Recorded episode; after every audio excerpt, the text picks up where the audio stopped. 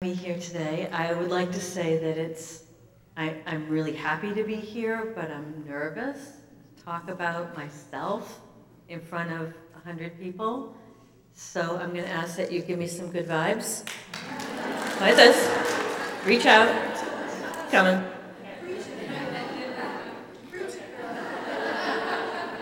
They say that sharing our vulnerabilities is freeing. And I am reminded that I am among sisters, and we as sisters can share our joys and share our pain, share our victories, and it's freeing because we realize that we've all been there, right? We've all had failures, we've all had victories. So we trust each other with our heartaches. So I'm going to trust you today with some of mine. We know that God is the great comforter, but He gave us each other, right? To comfort each other. So a little more. Come on, a little more. Thank you. All right, so who am I? So I've been married 25 years, and God has entrusted Mike and I with three children, some by birth and some by adoption. Um, by, the by the way, adoption is a wonderful thing to do with your life. We've called early to adopt kids from foster care. So these are kids that have had some trauma in their lives. Um, it's not easy. But we felt like it was something God would honor. That, you know, inasmuch as you have done it to the least of these, my brethren, you have done it also to me. So God says, however you treat these children, you're treating me. So we decided to raise them. And you know what? If it's in God's will, He'll get us through whatever they bring, right? Let me tell you what adoption means to me. I have a story. Um, Christian is the one on the far left in the white shirt. So when Christian was five years old, he was playing with he was playing with an exercise bike and he put his finger in the sprocket and he got what's called a crushing amputation. So his finger was severed. So, um, of course, I throw ice on it. Jackie was upstairs sleeping. Mike was out for a run. It was before school in the morning. I put him in the car, driving down the street. I see Mike running. I stop. I say, find the finger, meet us at the hospital. Take off. He, what? So we go to the hospital. So many, many, many people later, we find ourselves in the surgical suite at Boston Children's Hospital where they have an expert in pediatric crushing amputations. Right? Is it great to live near Boston? Right? right? So, okay, we're in the surgical suite, and it's a little, is it a little loud, Jackie? It's good? Um, so we're in the surgical suite, and I'm comforting Christian, says, it's almost, it's going to be over, you're going to be put to sleep, and then it's going to be better, Blah blah blah, blah. And I hear Mike in the background talking to the anesthesiologist, and he's saying, oh yeah, Cindy has this Novocaine allergy. She can take lidocaine, but she can't take Novocaine. She gets anaphylaxis, and I'm like, I walk over to the anesthesiologist and I say, forget everything my husband just told you. Christian's adopted. You see, for Mike, adopting Christian was a moment in time, after which he was our child. He was our flesh and blood. There was no difference. That's what adoption means to us. And you may not know this, but I was also adopted. So I was adopted at the age of 19. So you might say, well, what are you talking about? You have to be a child to be adopted. So let me explain. When I was 19, I was in my dorm room at the University of Rochester, and I didn't know what I was going to do with my life. I had to claim a major. I was falling in love with this Jewish guy, real nice guy, and I just didn't know where my future was heading. And I remember my sister saying, God knows everything, and He has a plan for each and every one of us. Is that my sister? There she is. He has a plan for each and every one of us. So I said, well, if I could just figure out what God's plan is for me, then I would know what major, right? And I'd know what to do with this guy that I'm falling in love with. So I laid down in my bed, and remember, my sister says, well, what you do is you ask God to live in your heart. So I said, okay. So I took it literally. I'm going to like, all right, there's a spot in my heart right there. Come on in. And then she said, and read the book of John. Well, I'd read the book of John. You see, I was raised in a church, went to church every Sunday. So we knew a lot about God. But we didn't know God. So, read the book. Those words all of a sudden came to life. Those words all of a sudden meant something. They were familiar words, but they had an impact on me that I had never felt before. And that was the first time I had experienced God's Spirit as interpreter. He interpreted those scriptures for me, and they made sense for my life.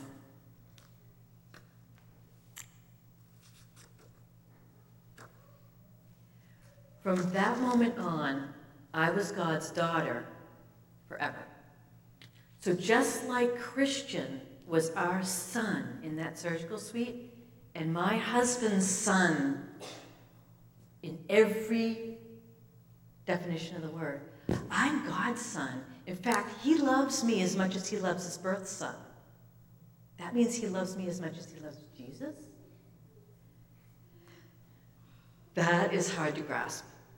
And God knew it would be hard to grasp. But I am a child of God, and I am loved by God as much as He loves His Son. So even now, I find it hard to believe. Would you pray with me? Oh, Lord God, thank you for, for always being with us. Thank you for adopting us as your own flesh and blood. Thank you for seeing me like you see your son. Help me to understand the enormity of your love. And I ask that in these few moments that I'm sharing, that you would penetrate the hearts of those in this room with your truth, not my truth, but through my words, put your truth out there, that we may all grow to understand your love in a more personal way today. And I pray this in Jesus' name.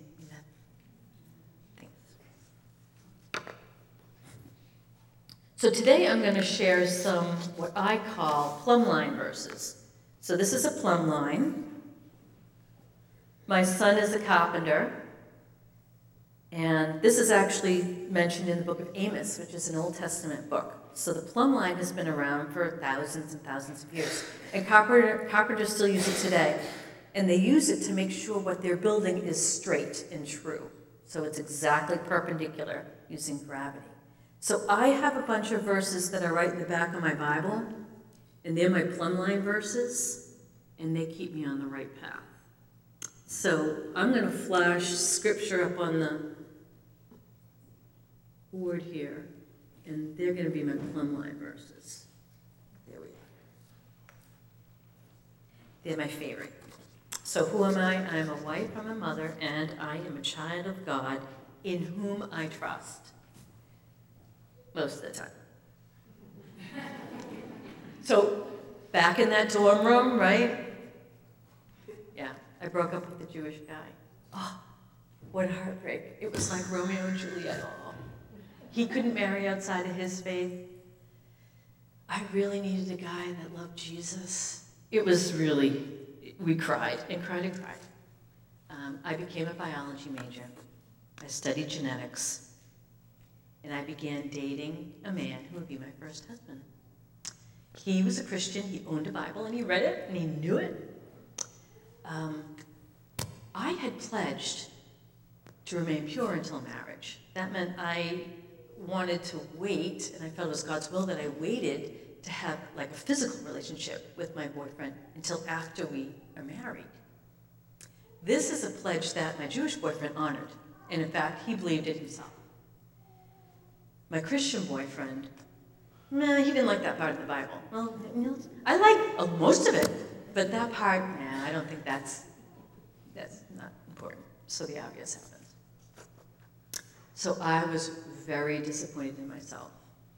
I I just I thought I was stronger than that. I thought I was better than that, and I felt that I let God down.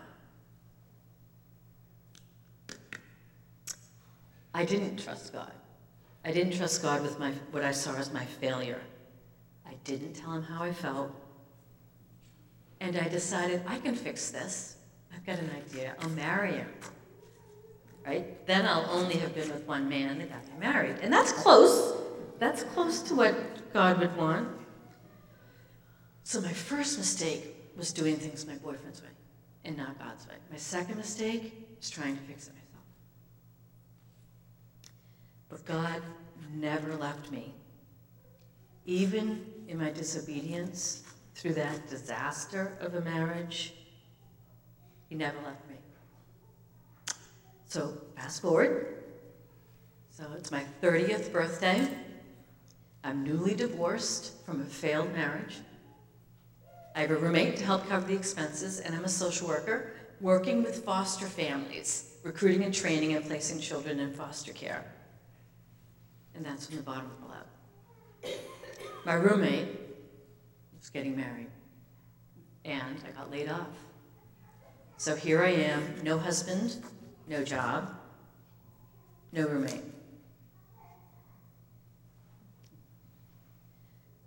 A lot of Christians like to quote this verse. This is a tough one.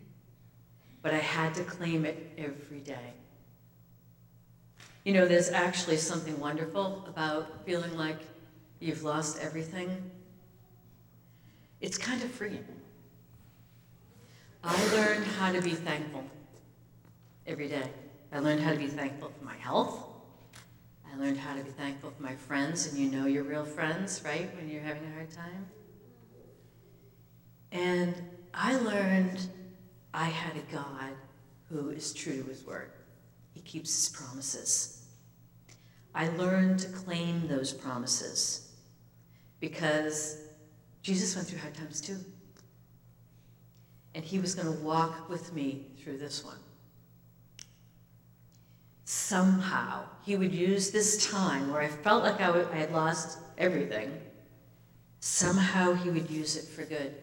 And as I look back, the lessons I learned through that time continue to bless me today.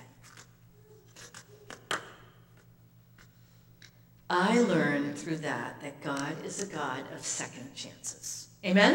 Amen. Right? Amen. Right. I learned to trust God. And He did give me a second chance. We got here? So He brought Mike into my life. So I met Mike when I was 30, and we did it right. And let me tell you, it's worth it, you're not married, wait till you're married, because that honeymoon, ooh la la. Look at his face. Hmm? Yeah. Yeah, it's worth it. It's worth it. All right, so let's take a quiz. True or false? Things work out better for me? Yeah, when I did it God's way. Things went easier in the end. People respected me. Yeah, I had more peace in the long run. All right, do we have time for another story? We have time, right? All right. So let's fast forward to last fall.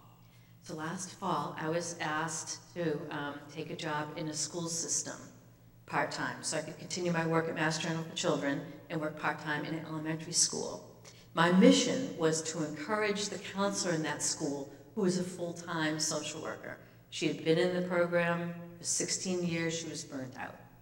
So I had some experience. They said, why don't you go in there? Why don't you be an encourager, revive her practice? And while, and, and while you're doing that, why don't we just give you the hardest cases, the most complex cases in the building to, to sort of ease her burden? I'm like, I'm good. That's good. The pay was awesome. So great pay. Hey, I can encourage someone. I can be a light in this place. This is perfect. I'm sure this is God's will. So at first, my colleague was happy to have me there.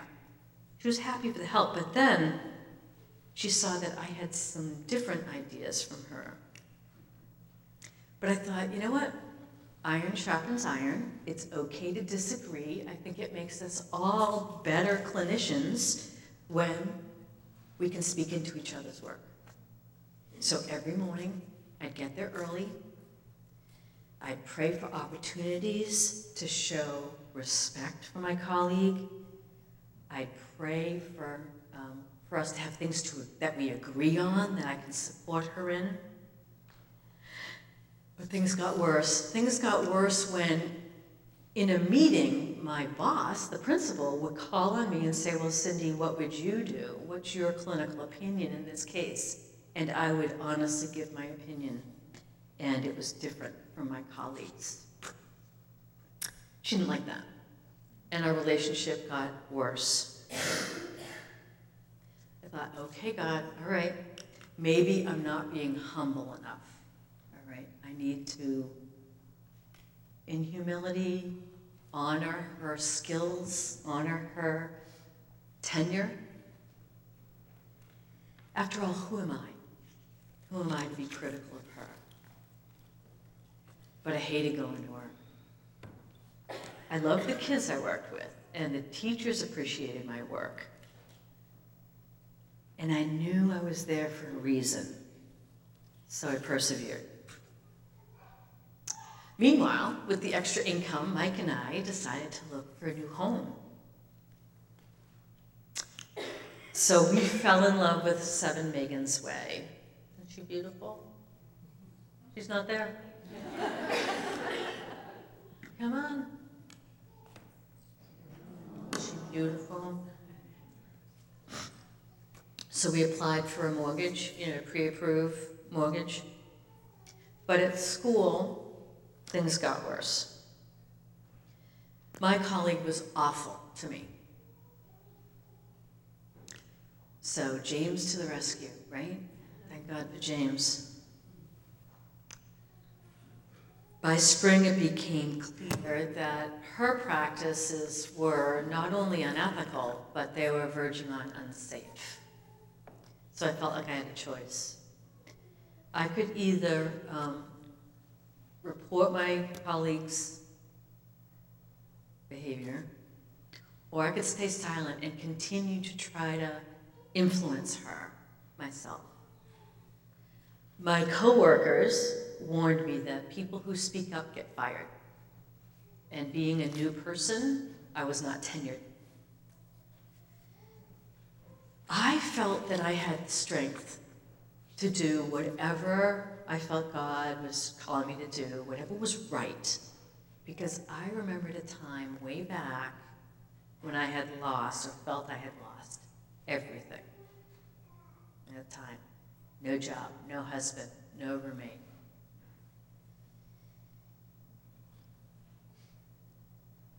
At least it was from the world's point of view that I lost everything.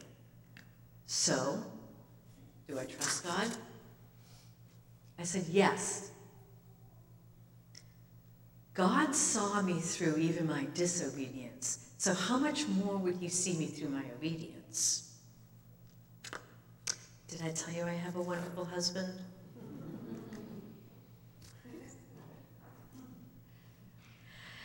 He said it was more important to stand up for the kids and risk losing my job than to stay silent. Meanwhile, the mortgage was pre approved and we made an offer on the house at Megan's Way. All that was left was just a couple weeks before you close, bank checks to make sure that you're still employed. That's when I got fired. I had failed. How are we doing? I didn't even want to look at that. Yeah, not so good. Things went easier? No, no. Peace? No. So what's going to happen when the bank finds out the mortgage may not go through? So why does God allow failure? Why didn't he honor me in my faithfulness. I prayed every day.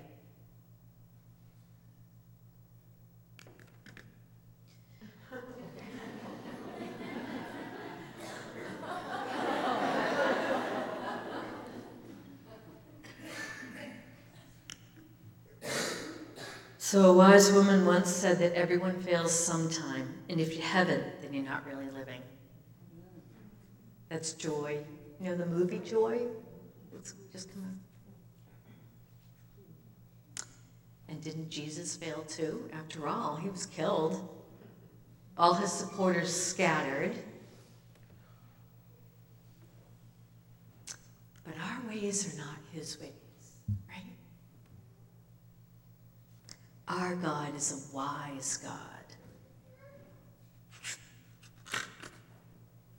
I was devastated. I was devastated to be let go. I was fired. What a hit to the self esteem. Talk about humbling experience, right?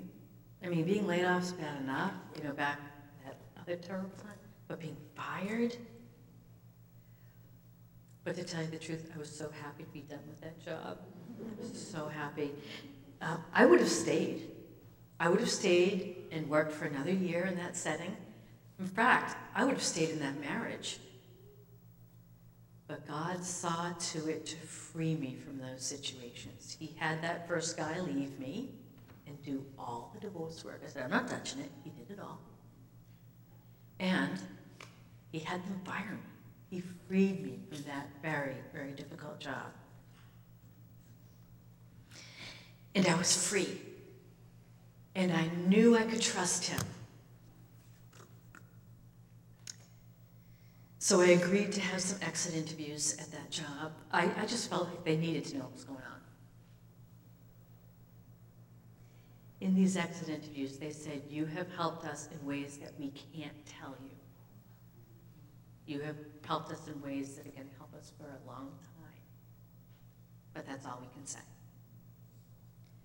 They gave me glowing references, like two page references. And they marked that I had officially resigned, that I had not had, I was fired on my, you know, people called up, it'll be like I resigned, not fired. And what about the house? Isn't she beautiful? the mortgage was approved without the money from that job. We didn't need that job. We got the house, we moved in on June 15th. Yay! Okay, now how are we doing? Things worked out better for me, yes. Things went easier, not really, right? Not really. I had more peace, in a way. People respected me, yes. Yes. You see, um, God doesn't promise us health or wealth, doesn't promise that it'll be easy. What He does promise is that He will love us through whatever this life brings. His promises never leave us. He is there with us through our obedience and through our disobedience. Whether we fail or succeed, He is there teaching us about His love. And we never walk alone. So, my charge to you is.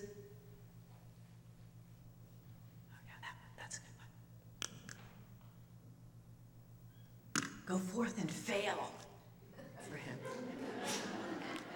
Thank you.